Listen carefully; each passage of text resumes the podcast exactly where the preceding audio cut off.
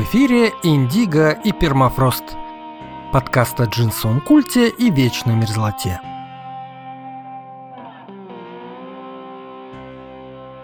Привет, меня зовут Дмитрий. Я рассказываю о мужской одежде прошлого века, олдскульных джинсах из японского селвидж денима и высоких ботинках из настоящей кожи. Обо всем, что со временем становится только лучше. Это истории вещей, брендов, людей.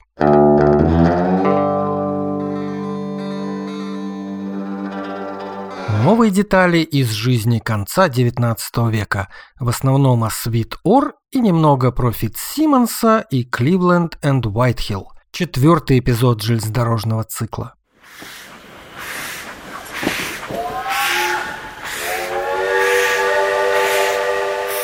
Посидим еще чуток в XIX веке, а? Я тут еще всяких деталей понаходил, и некоторые уточнения нужно сделать. Но прежде чем начать, я хочу поблагодарить моих патронов, тех, кто поддерживает этот подкаст на сервисе Patreon. Спасибо. Буду рад, если тебе тоже захочется стать патроном подкаста. Это очень просто. Смотри ссылку в шоу-ноутс. Февраль 2022 года. Вокруг все болеют, пропаганда пытается свести нас с ума, а политики сошли уже давно и тянут нас к себе на темную сторону.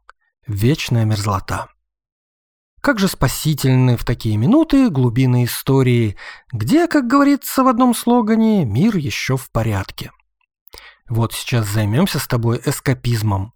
В хорошем смысле слова. Но сначала одна новость из сегодняшних дней. Славный бренд TCB с самого своего начала постмодернистски обыгрывает левайсовский Two Horse бренд – кстати, говорят, что Levi Strauss Company продвигала себя как вот этот бренд «Два коня», осознавая неграмотность многих покупателей. Типа картинку с лошадками любой может запомнить. Ну вот, а TCB в лице своего лидера Иноуэ Хадзиме, большого любителя кошек, решил, что TCB можно расшифровать как Two Cats бренд, бренд «Два кота», и всячески обыгрывает эту кошачью тему. И вот новое творение TCB – и что бы это могло быть? Конечно же, Чоркоут. А какой главный бренд в рабочей одежде? Конечно, Кархарт. Поэтому Чоркоут вышла в брендировании Кэтхарт. И среди прочего, одна очень милая деталь. Пуговицы чуть не с самого начала были одним из основных средств брендинга, наравне с патчами. Более того, для рабочих курток и железнодорожных в частности, это, пожалуй, основной инструмент этого самого брендинга. Sweet про которую сегодня будем много говорить, вообще это слоганом сделали. Look for the name on the buttons. Ищите имя на пуговицах. Или найдите имя на пуговицах. Ну вот, а Кархарт решил где-то там в 20-х годах обыграть созвучие своей фамилии со словами «кар» и «харт». «Кар» — это ж вагон, ну, в доавтомобильную эпоху это значение первым было, а «харт» — сердце. И вместо того, чтобы писать на пуговицах Чоркоутс буквами слова «Кархарт», они сделали их в форме сердечка, на котором изображен железнодорожный вагон. Вот как Кархарт всем сердцем любит железнодорожников. Let me speak from my heart in English. Заканчиваю это длинное объяснение, почти уже чувствую себя человеком, рассказывающим, в чем смысл анекдота. В общем, у новой черки от TCB пуговицы в форме сердца, а внутри котик и стилизованная под логотип Кархарта надпись «Кэтхарт». Кстати, изготовить такие пуговицы весьма непросто и найти соответствующую компанию тоже, даже в Японии. В итоге первый тираж этой чоркоут ограничен количеством имеющихся у TCB пуговиц. Что касается самой этой куртки, то она, безусловно, хороша. Это не репродукция какой-то конкретной модели Кархарта, а собственная вариация по мотивам курток 1920-х годов. Стоит 270 баксов. Все, теперь назад в благословенный 19 век. Сначала хочу уточнить про таймбуки. Помнишь, я в прошлом эпизоде рассказывал про эти блокнотики с полезными сведениями и рекламой. Так вот, основным их предназначением могли быть вовсе не записи для точного движения поезда по расписанию, а вовсе записи твоих отработанных часов, чтобы проверять работодателя, правильно ли он вел табель и рассчитал твою зарплату, ну и вообще самому понимать, на что ты там по итогам недели выходишь. Но самая большая поправка к прошлому эпизоду совсем не про предназначение таймбуков. Она про географию. И это не просто поправка, она сильно меняет восприятие. Итак, что-то я торопился в прошлый раз и не посмотрел на карте, где же расположены все эти никому неизвестные Уоппингер Фоллс и Ньюбург, назвав их районами Нью-Йорка. А Свитвор, Фитсимонсы, Кливленд и Уайтхилл первопроходцев наших курток нью-йоркцами. Они, конечно, из Нью-Йорка, только не из города, и вообще все интереснее. Когда я думал, что эти компании основаны в Нью-Йорк-Сити, это выглядело вполне понятно. Большущий город, много разного бизнеса, почему же там не возникать разным производителям рабочей одежды? Но Ньюберг, так он правильно в русской транскрипции называется, это вполне отдельный городок, расположенный на Гудзоне посреди пути на север между городом Нью-Йорком и столицей штата Нью-Йорк, городом Олбани. Ну а Уоппингер Фоллс и вовсе деревенька почти напротив Ньюберга, на другом восточном берегу Гудзона. И вот несмотря на такие скромные размеры этих населенных пунктов, там возникают одни из первых бизнесов по производству рабочей одежды. Смотри, э, дядюшка Джим Ор уговорил племянников Свитов в 1871 году создать бизнес.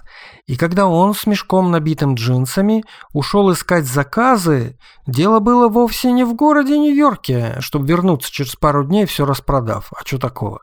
Дело в богом забытом Уоппингер Фоллс, где и сейчас-то живет 5000 человек, а тогда и вовсе 2263 как утверждает всезнающая американская перепись 1870 года. Так что корпоративные байки это интересно, но вряд ли все было так просто, как они рассказывают. Теперь идем дальше. Помнишь Кливленд и Уайтхилл? Бренд Keystone, про которых ничего не известно и надо еще покопать? Ну так вот, оказывается, Хью Уайтхилл и Ардин Кливленд основали компанию в 1880-м, я думал в 81-м или 82-м, нет, все-таки в 80-м, и не где-нибудь, а в Ньюберге, чтобы производить оверолы, рубашки, панталоны и вообще рабочую одежду под Never Rip брендом. Э, как-то это непонятно, видимо, было, никогда не рвется бренд. Э, так как бренд-то называется, который никогда не рвется. Вот, поэтому сменили потом бренд на Keystone. Свитор тоже открывает фабрику большего размера именно там же, через речку, в Ньюберге. В общем, в Ньюберге в самом начале 1880-х становится прям модным открывать бизнес по пошиву рабочей одежды. А в том Ньюберге, между прочим, 20 тысяч населения тогда было. Ну, вообще-то немало. В целом, Свит Ор, видимо, нащупали прям бешеный спрос, поэтому начали открывать офисы и фабрики в разных местах Америки. Джойлет, штат Индиана, Нью-Йорк-Сити, Нью-Орлеан, Луизиана, Филадельфия, Пенсильвания и здесь же, в штате Нью-Йорк, еще два места – Йонкерс и Порт-Джервис. Это две очень разные локации. Йонкерс – это городок тоже на Гудзоне, гораздо ближе к Нью-Йорку, а вот Порт Джервис сильно на запад от Ньюберга.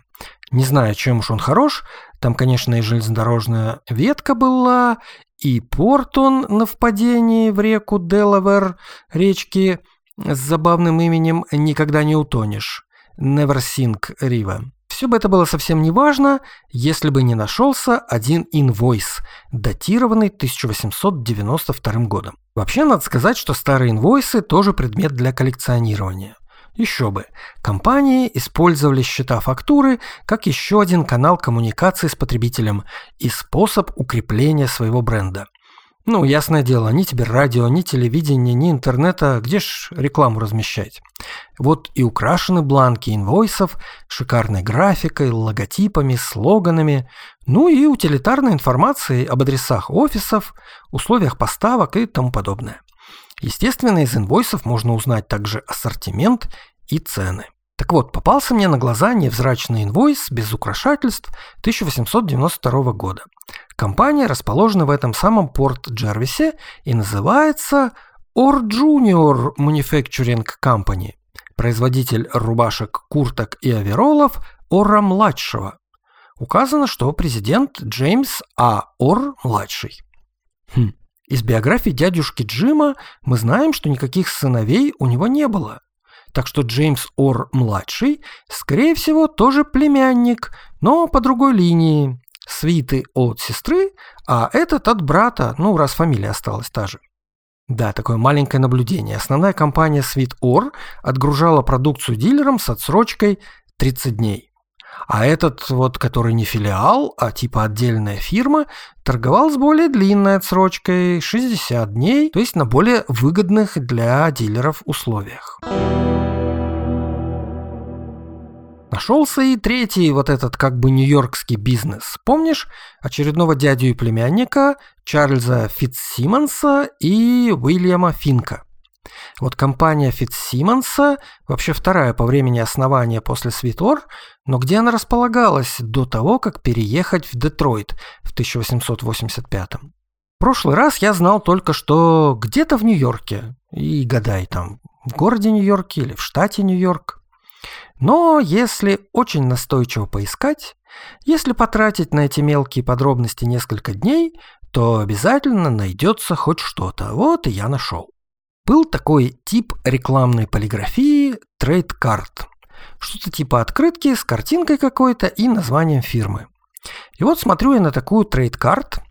На картинке изображена маленькая собачка – ну, вроде болонки с ленточкой-бантиком на шее, играющая с вязанием каким-то круглым на четырех спицах, вон клубочек укатился. Такая собачка, знаешь, что ей более пристало бы быть кошкой. Типичная викторианская собачка и картинка. Но главное – это дата и название.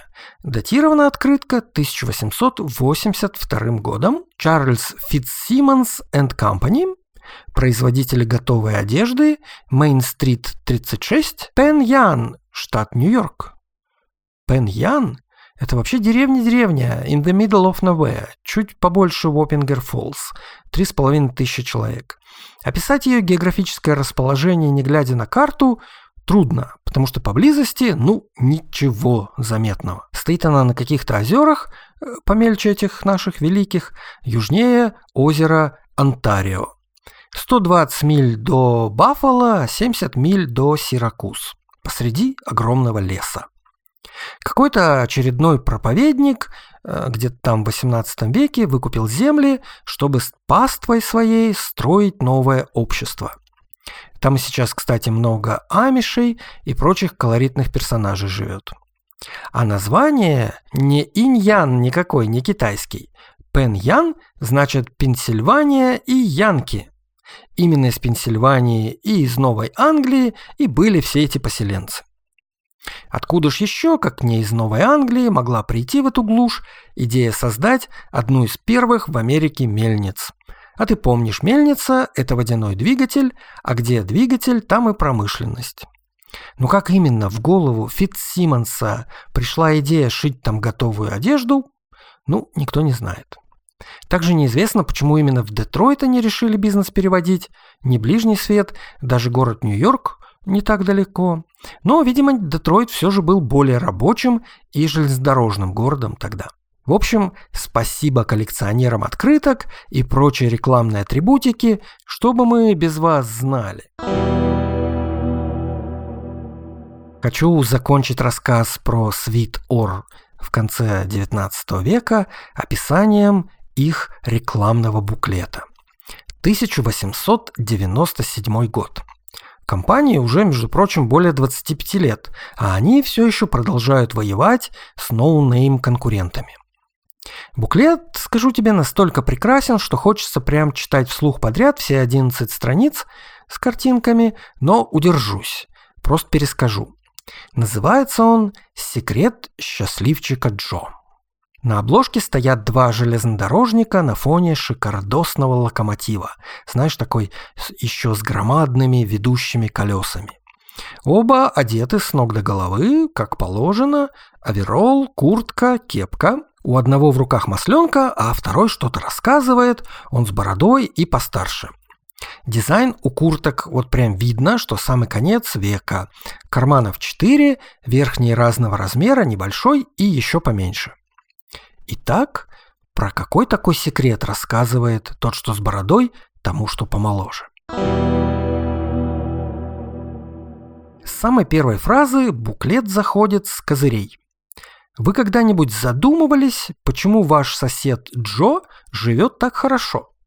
У него зарплата не выше вашей, других доходов нет, но он хорошо одевается, его дети выглядят опрятно и симпатично, он быстро выплачивает за свой домик и имеет какие-то денежки на банковском счете. У него есть пианино. Все, это ударный аргумент. Чувак на пианино смог скопить, прикинь, а ты лох явно без пианино. Дальше идет описание читателя. Наверное, вы работаете в одной мастерской и получаете одинаковую зарплату, но ваша жена и дети, в общем-то, слегка потрепанно выглядят, вы платите арендную плату и, не имея ни цента на руках, с трудом сводите концы с концами. Вы подумать не можете о покупке пианино. Ну, ха, явно же есть какой-то секрет, как же так? Авторы нагнетают. Этот секрет стоит сотни долларов в год, и не надо работать, и время не надо тратить. Всего-то нужен маленький навык и настойчивое его применение. Ведь самое важное всегда очень просто. Именно поэтому его никто не замечает и им пренебрегает. Секрет Джо прост, но он приносит деньги, потому что money saving is money making. Секрет – это good buying, правильные покупки. Вот как вы покупаете, например, рабочие штаны, овероллы, рубашки или сак-коут, куртки. Вы говорите своему дилеру, что вам нужна пара рабочих штанов. Он вам дает какие-то, вы их примеряете, вроде сидят нормально, и цена тоже вроде нормальная. Вы покупаете. Это правильная покупка? Так ли покупает счастливчик Джо? Нет, как бы не так. Джо знает, что некоторые штаны сделаны на продажу. Они дают большую выгоду магазину. Большинство дилеров их впаривают, а от хороших товаров отговаривают. Вот кто корень зла, жадные продавцы. Джо знает, что надо покупать и не слушает этих продавцов. А какой результат? Вы покупаете эти штаны на продажу, через пару недель они разорваны, потерты, сношены и годятся лишь на выброс. Надо покупать новую пару. Деньги потрачены зря и нужно снова тратиться. Ага, прям как сейчас в Бершке, друг мой. Слушай, ровно 125 лет назад написано. А что поменялось? В общем, пока не узнаете секрет, эта история будет повторяться снова и снова. Множество ваших драгоценных, с таким трудом добытых денег лишь раздувают дилерские прибыля. Но буклет обещает все поправить. Есть, говорит, только один лучший товар в каждой категории. Лучший значит сделанный из лучшего материала и с наилучшим мастерством.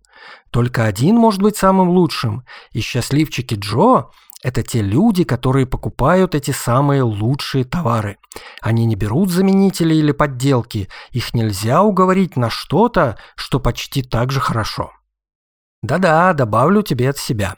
Не слушай тех, кто рассказывает, что китайцы с Алиэкспресса ну вообще такие же. Ну почти как японские джинсы, только дешевле. Ну, дальше там логично встает вопрос, так что же является лучшим товаром в рабочей одежде, и послушай, как элегантно сформулировано. Надпись Sweet Or и Company на пуговицах означает лучшие материалы, лучшее мастерство изготовления, лучший фит и лучшую износостойкость среди рабочих штанов и овероллов. Счастливчики Джо всегда спрашивают продукцию Sweet Or. Они ищут название на пуговицах, а если там нет этого имени, то и не покупают.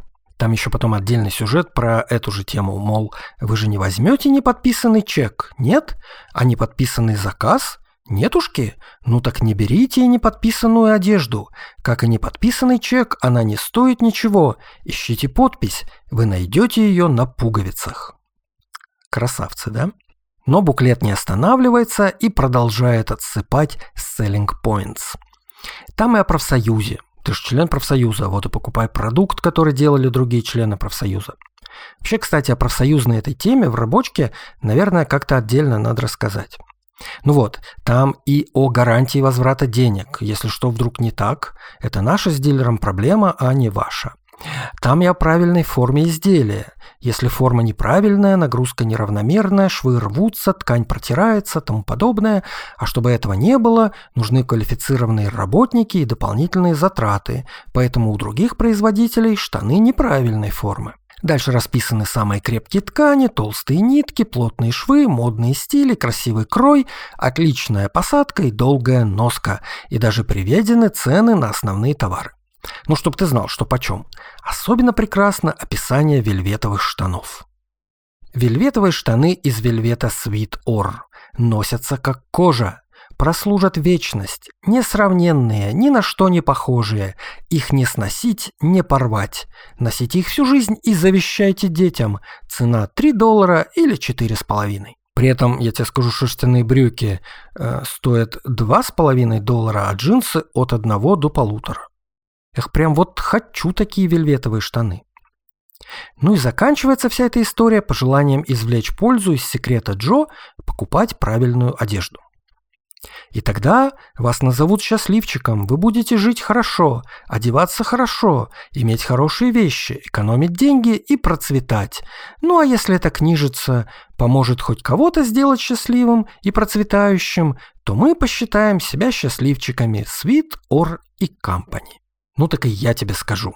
Если я хоть одного человека отвлеку своим подкастом от тяжелых мыслей, хоть на 20 минут, то и меня можно считать счастливчиком Индиго энд Пермафрост. А уж если ты пианино купишь...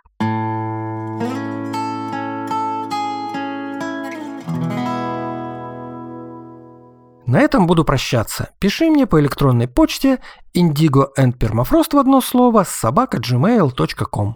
С тем же именем в Инстаграм и Телеграм. Можно написать там или оставить комментарий в Кастбоксе или в Ютубе. В Инстаграме подкаста ты найдешь и куртки, и рекламу начала прошлого века. Все ссылки, как всегда, в шоу-ноутс. Если тебе очень хочется поддержать этот подкаст, то сделать это на Патреоне совсем несложно. Еще раз благодарю тех, кто уже делает это. Ну а доброе слово и кошке приятно. Ставь оценки, лайки, сердечки там, где это возможно. Рассказывай друзьям. И, конечно, подписывайся на какой-то из подкаст-платформ. На Кастбоксе, в Apple подкастах, Яндекс Музыке, Spotify, Google подкастах и на Ютубе тоже можно. С тобой был Дмитрий с рассказом об одежде, которая со временем становится только лучше. Впереди у нас новые истории вещей, брендов, людей. Нам не отогреть эту вечную мерзлоту, но каждый может зажечь.